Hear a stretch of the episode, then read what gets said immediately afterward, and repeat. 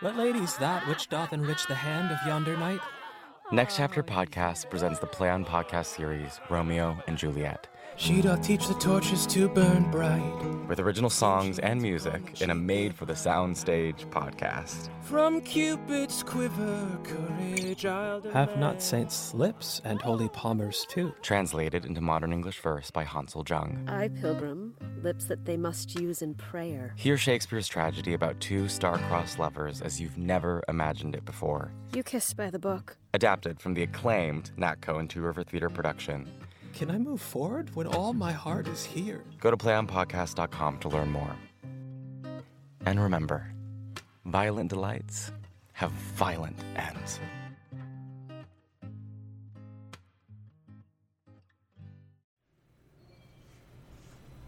My name is Donald Peoples. I'm the adult librarian at East Flatbush slash Saratoga Libraries. Many of the patrons are from shelters, and some of them are already outside waiting either in front of the building or across the street.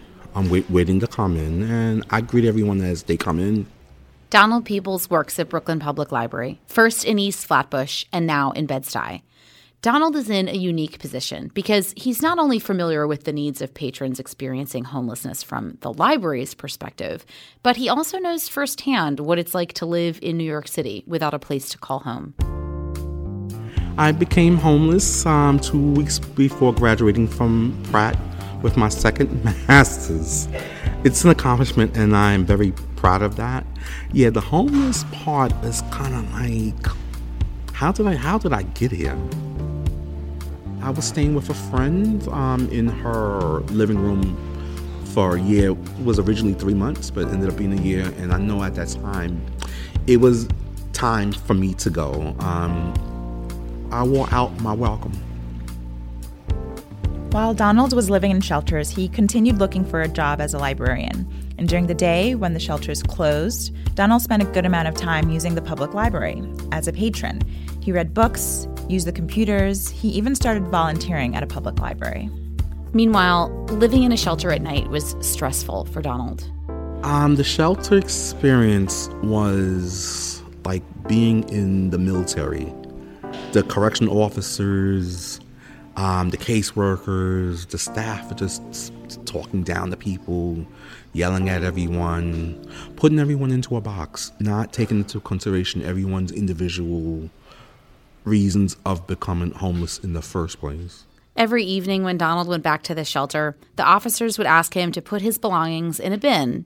In order to deal with what he felt was a dehumanizing environment, Donald would make a point to put his library books in the bin with his other belongings to show that he was an educated person. I had to let the correctional officers know that they weren't going to talk to me in the old kind, kind of a way. I'm letting them know that I am literate, I can comprehend, and I will write a letter in a second.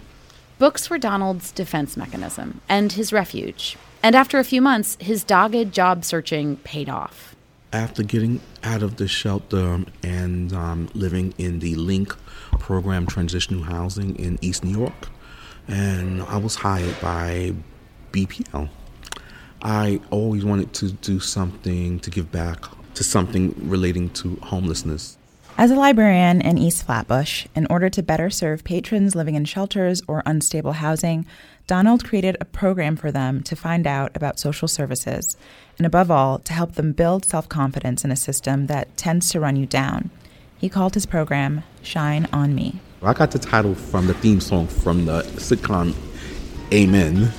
It was sung by gospel singer Vanessa Bell Armstrong. I wanted to make it different um, from other programs. Many programs dealing with homeless people is, oh, just do a job search, um, learn how to dress, get your job, and then that's it. Like, so that you get the job, we don't have to see you. But I wanted to put the self esteem element into it, and which made it different because homeless people are dehumanized, even by I think agencies and institutions that mean well. It was kind of just like I just happened to walk in, and I seen these group of people sitting there, and I'm like, "Oh, I'm sorry," you know, like I didn't mean to interject, and they were like, "No, no, no, come in, come in," and I'm like, "Okay." This is Sakina, a regular patron at Brooklyn Public Library. She was one of the attendees for Shine on Me, and she remembers feeling welcomed from the very beginning of Donald's program. Sakina was at the time living without stable housing. She has a son who had just finished elementary school, and unfortunately, the stress of homelessness was something Sakina had experienced for a while. When her son was one, Sakina lost her job and then her apartment. She's had to move around, working part time jobs and temp jobs. Through it all, the library was a constant for Sakina and her son. A lot of these kids are at home, they're stressed out, um, they don't have enough food in the house. They have to share a room with four, five, six other kids. They come to the library. The library gives lunch, summer lunch. Sometimes they give snacks for their programs. Um, They'll call the kids' parents for them. Listen, I just want to let you know they're here. They made it here safe. Um, the program is over now. We're going to send them back home. They don't have to do that, though. That's not a part of their job. You know, now it's like the library is concerned about your well being. They want to make sure that you're okay. This is real facts. This is real true stories. Like, I've gone through it and I've seen it happen to other people.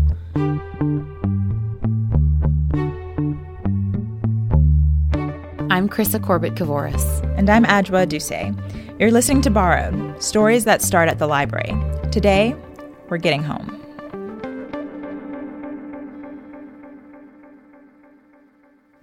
One of the unfortunate realities in New York City today is that there aren't many places to be if you're experiencing homelessness. And it's not an uncommon experience to be without a home in the city.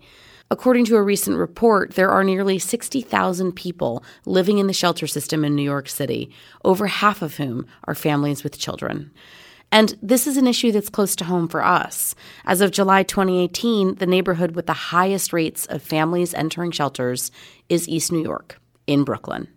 The library is a public space, open most days of the week for most working hours. It's a valuable resource for the many people without stable housing, something Sakina pointed out. For anyone that has to live somewhere where you know you don't have peace, you know, whether it's on your mother's couch or, you know, your grandmother's attic or whatever the situation is, I know if I get out of this house and go to this library, nobody wants anything from me. I'm going to come here, enjoy my magazine, enjoy my book. It's true. Anyone can come into the library and spend time here. We are not going to bother you. But there are times when library staff do take a more active role. There's nothing wrong with asking someone if they need help. That's actually the main question that we ask as staff all day when people walk through the door. This is Matthew Irizarry, 22 year employee at Brooklyn Public Library. I've worked at many branches, probably all of them. Matthew interacts with people all day in his role as a library circulation supervisor. A few years ago, he began to notice one particular patron who was in the library almost every day. And many of our patrons would complain about the unpleasant smell coming from this gentleman. And instead of us uh, telling him to leave, we said, you know what, let's see if there are other alternatives um, so we can help this guy out. Because libraries are public spaces, it means everyone is welcome to come in. That mix of people makes us dynamic and democratic places, but it can also create tension. So, in this particular situation, Matthew decided to have a conversation with the patron. It's always good to talk to people to see exactly what their needs are because they could actually be living somewhere and they just have issues in their home so, do you need help with anything? Could be the first question you could ask the person. And his response was, No, I don't. Though the patron was initially hesitant, he and Matthew developed a relationship. Over a series of conversations, Matthew was able to discover that this patron was indeed living on the street. He had been put on disability from his construction job and hadn't had a place to call home for more than a decade. So Matthew reached out to Breaking Ground, an organization that partners with the library to provide social services to people experiencing homelessness. So I called Breaking Ground, and they got the assistant, uh, Marisol, to come down. And she came down, she sat down with him, and at first there was some resentment. And I explained to him, you know, please try not to scream at her like that. Just talk regular and she's going to help you. Breaking Ground staff continued to meet with the patron at the library to try and advance his case. A few months later, Matthew was walking in his own neighborhood. And one day I just happened to bump into him on the street next to where I live. And I see him and he's like, hey man, I finally got my place. Thank you very much. I was like, wow, I can't believe this. And I was just so happy to hear that because he's been coming to our library for 30 years. He's been there, he's seen many renovations, he's seen all of the staff come and go, and he said nobody ever talked to him. Sometimes all it takes is a conversation to get someone headed toward home.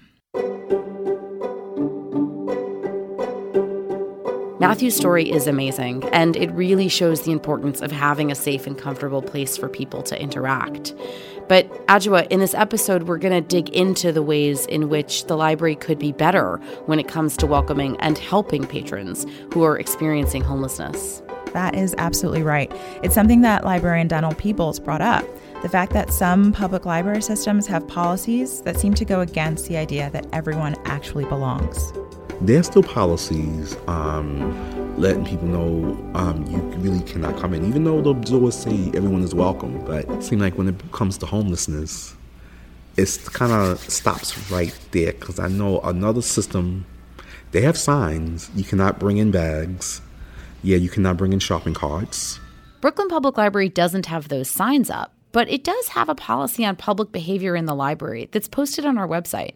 One section outlines a series of, quote, inappropriate behaviors. These include sleeping on BPL premises, the use of BPL restrooms for bathing, shaving, washing hair, or changing clothes, and, quote, disturbing others because of offensive body odor.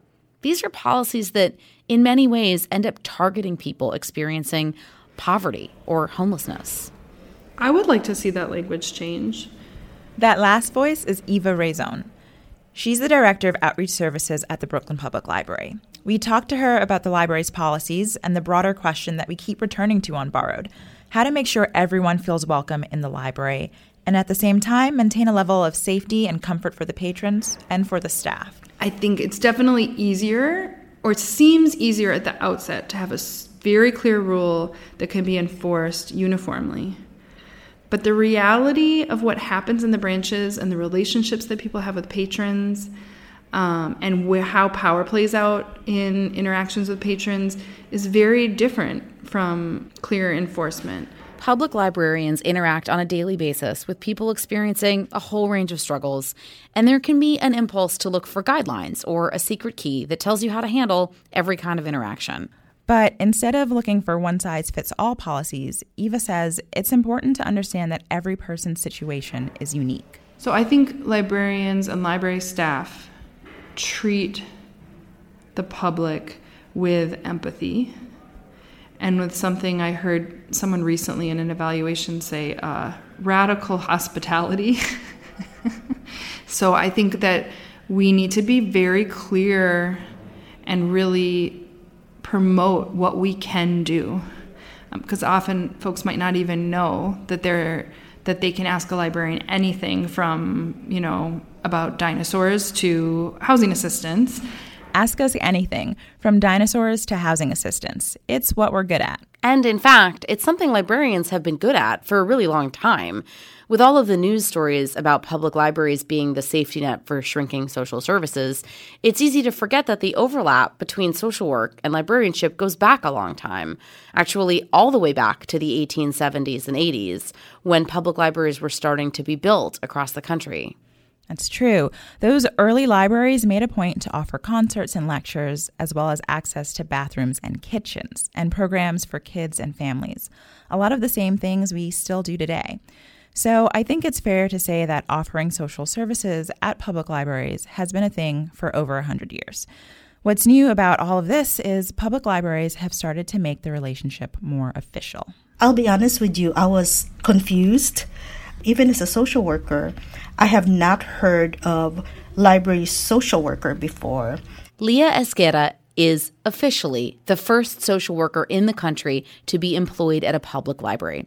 She was hired by San Francisco Public Library back in 2009, and when she started her job, there really wasn't a blueprint for it. Um, they told me that my clients are the library patrons, anyone who walk in through the library, you know, pretty much entire San Francisco, and then the staff as well. It was an enormous task, especially because it's in a city with a notorious housing crisis.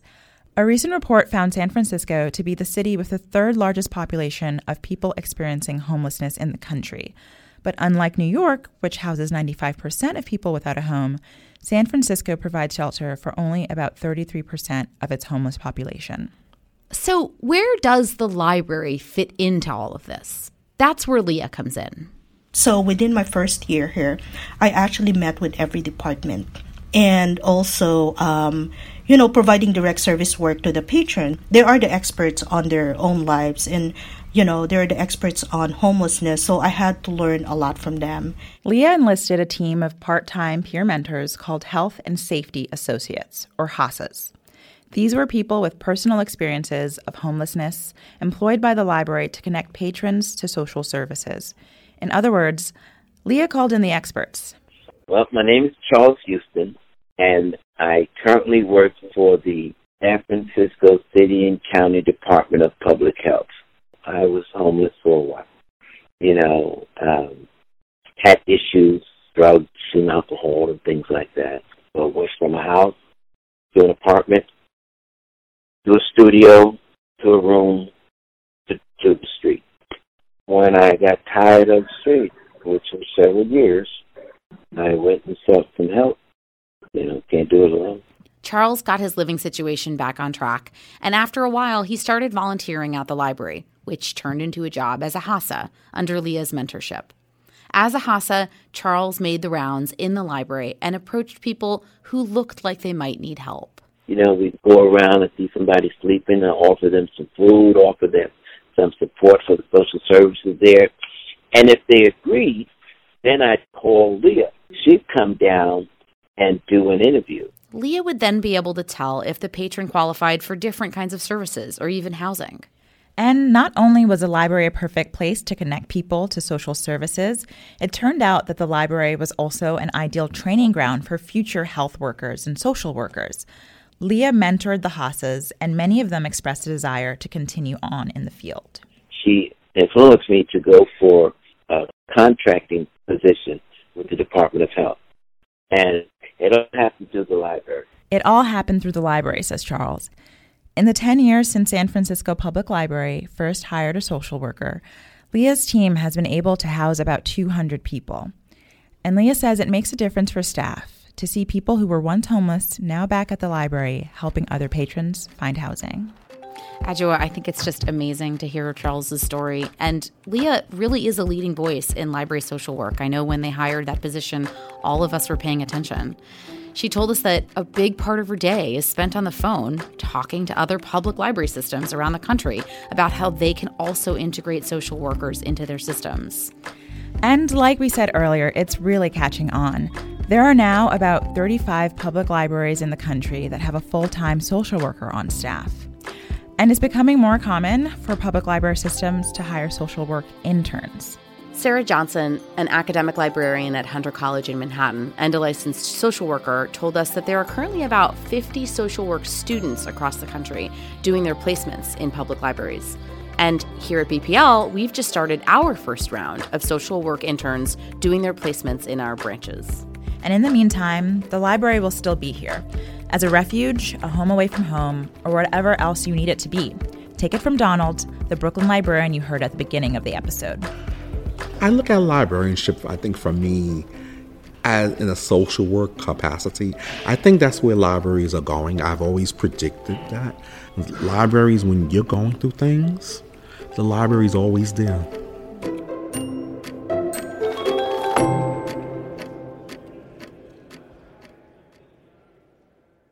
Now, it wouldn't be a Borrowed episode without a book match segment. Here to recommend a few books to you all is Brooklyn Public Library's Chief Librarian, Nick Higgins. Hi, Nick. Hey, Adjoa, how are you? I'm well. Uh, we're so glad to have you here. Um, we spent the last episode talking about libraries as a home away from home. and the important social services that patrons can find here. You've put together a list of books on that very topic. Um, so, what's the first one you have for us? Um, I decided to choose a couple of books that just reminded me of home and sort of like what it what it means to to sort of like try to find your place and find your home. So my first one is Jazz by Toni Morrison. Um, it was a something that kind of oriented me to the energy to the city is totally written in jazz. And there's like this one passage in jazz, and this is a city I think kind of um, creating the myth of what uh, the city is to a lot of people who are sort of migrating to the city. He forgets the sun that used to slide up like the yolk of a good country egg, thick and red orange at the bottom of the sky. And he doesn't miss it, doesn't look up to see what happened to it or to the stars, made irrelevant by the light of thrilling, wasteful street lamps. That kind of fascination, permanent and out of control, seizes children, young girls, men of every description, mothers, brides, and barfly women.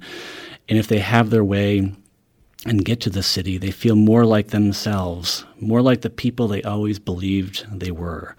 Um, so that's that's sort of why I think uh, jazz is so important here as a novel of the city of New York and sort of a meditation on what it is to find a home here. That's awesome. Yeah. Toni does uh, have that effect on people. Um, so, what is the second book that you have for us? Uh, the second book is Gilead by Marilynne Robinson. Um, this is a story, um, it's sort of written in letters by this elderly uh, minister in uh, Gilead, Iowa, uh, who's writing um, a, a lot of letters to his seven year old son. He sort of has this moment where he realizes that uh, life is entirely too precious. It's um, going by too quickly. It's a different kind of novel. I hadn't read something like that um, up to that point in my life where it was slow. It sort of forces you to sort of pay attention and um, kind of look around a little bit. Sounds very powerful. Um, so, listeners, that was Jazz by Toni Morrison and Gilead by Marilynne Robinson. We've put a link to the complete book match list on our website. That list includes these titles and a few more that Nick selected, especially for the episode. Um, and you can check them all out right here at the Brooklyn Public Library. Thanks again, Nick. Thanks, Adjoa. And as long as we're recommending books on Borrowed, why not recommend another podcast? This one comes to us from Shanette Chapman, who took part in one of BPL's community podcasting programs called Outpost Redux. In a series of workshops held at two different family shelters in Brooklyn, several patrons recorded and produced the first episode of their podcast ideas. Shanette was one of the participants, and her experience led her to create a podcast about what it's like to be the mother of a child with special needs. My name is Shanette. I am a parent of an eight year old autistic child, and my podcast and every topic will be about special needs and the people of color community. I really want to understand and navigate and help others to figure out why we are being left out of the conversation when it comes to our children and their needs. When I introduce myself, I introduce myself as a mom first. We sat down with Shanette after she'd finished two rounds of the Outpost Redux workshops to ask her about how she felt starting a podcast. Being a parent is hard. Being a young parent, I became a mom at 17. Um, it's hard.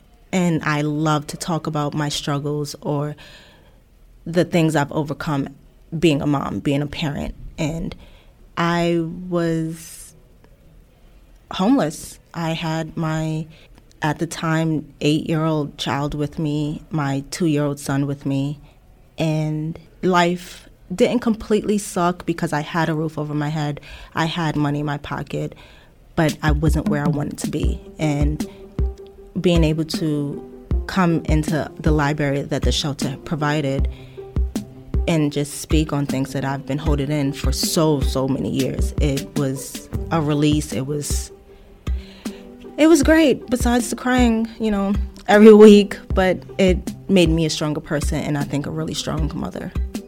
You can listen to the first two episodes of Shanette's podcast on Outpost Redux.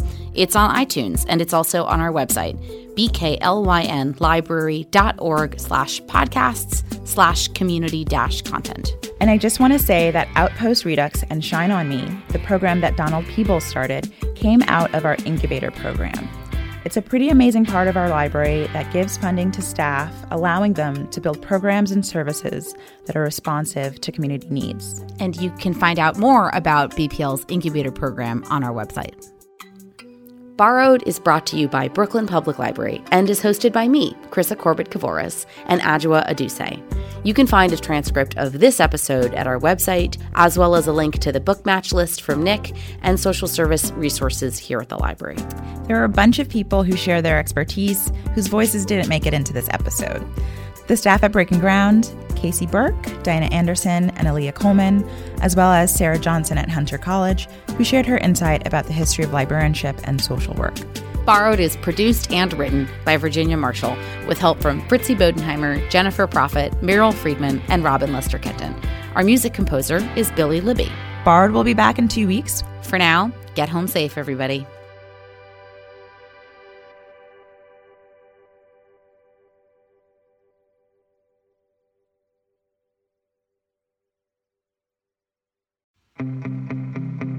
Hey, Borrowed listeners. If you live in New York City and love the public library, we need your help.